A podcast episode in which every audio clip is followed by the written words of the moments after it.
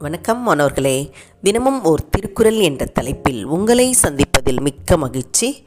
அதிகாரம் இருபத்து ஆறு புலால் மறுத்தல் குரல் இருநூற்று ஐம்பத்து ஒன்று.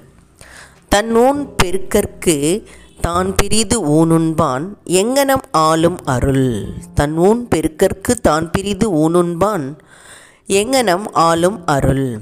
இதோடைய பொருள் தன் உடம்பை பெருக்க செய்வதற்காகத்தான் மற்றோர் உயிரின் உடம்பை தின்கின்றவன் எவ்வாறு அருளுடையனாக இருக்க முடியும்?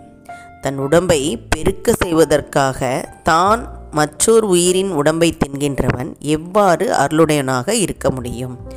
இறக்கப்படுறோம்னு சொல்கிறோம் ஆனால் அதே சமயத்தில் அடுத்த உயிர்களை நாம் வதச்சி துன்புறுத்தி நாம் சாப்பிட்றோம் இல்லையா? அதை தான் இங்கே ஒரு கேள்விக்கணை தொடுத்திருக்காங்க.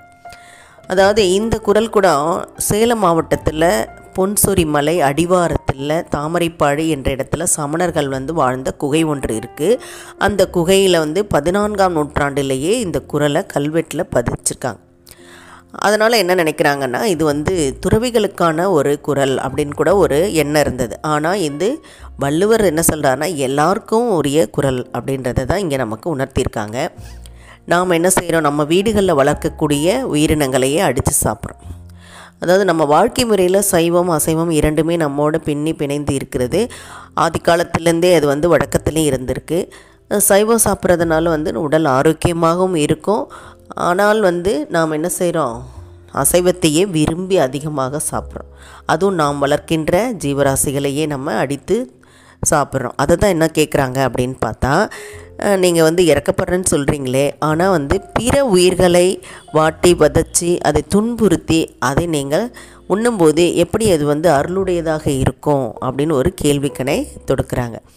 அப்போ நம்ம வந்து என்ன செய்யக்கூடாது? இதை உணர்ந்தால் ஊன் உண்ண மாட்டோம். இதை உணர்ந்தால் நம்ம என்ன சாப்பிட மாட்டோம்? மாமிசம் சாப்பிட மாட்டோம். அதனால் அடுத்த உயிர்களை நாம் வந்து வதைக்கின்ற உரிமை நமக்கு கிடையாது அப்படின்ற ஒரு பொருளையும் இதை நம்ம வந்து செய்யக்கூடாது என்ற ஒரு நிலையிலேயும் தான் இந்த குரல் நமக்கு உணர்த்துகிறது. நாம் என்ன செய்யணும்? தாவரங்களை அதிகமாகவே உண்ண வேண்டும். இந்த உயிர்கள் உயிர்களை எல்லாம் கொன்று குவித்து அதை நாம் வந்து என்ன செய்யக்கூடாது? உண்ணக்கூடாது அப்படின்னு சொல்கிறாங்க இதை நாம் எந்த அளவிற்கு செயல்படுத்த முடியுமோ அந்த அளவிற்கு நாமும் வந்து செயல்படுத்தலாம். அவரவருடைய உணர்வை பொறுத்தது இல்லையா? அதனால் என்ன செய்யணும்? நாம் வந்து இந்த சைவத்திற்கு முக்கியத்துவம் கொடுத்து அசைவத்தை நாம் புறந்தள்ளலாம். இந்த குரல் மூலமாக அதை நாம் உணர முடிகிறது.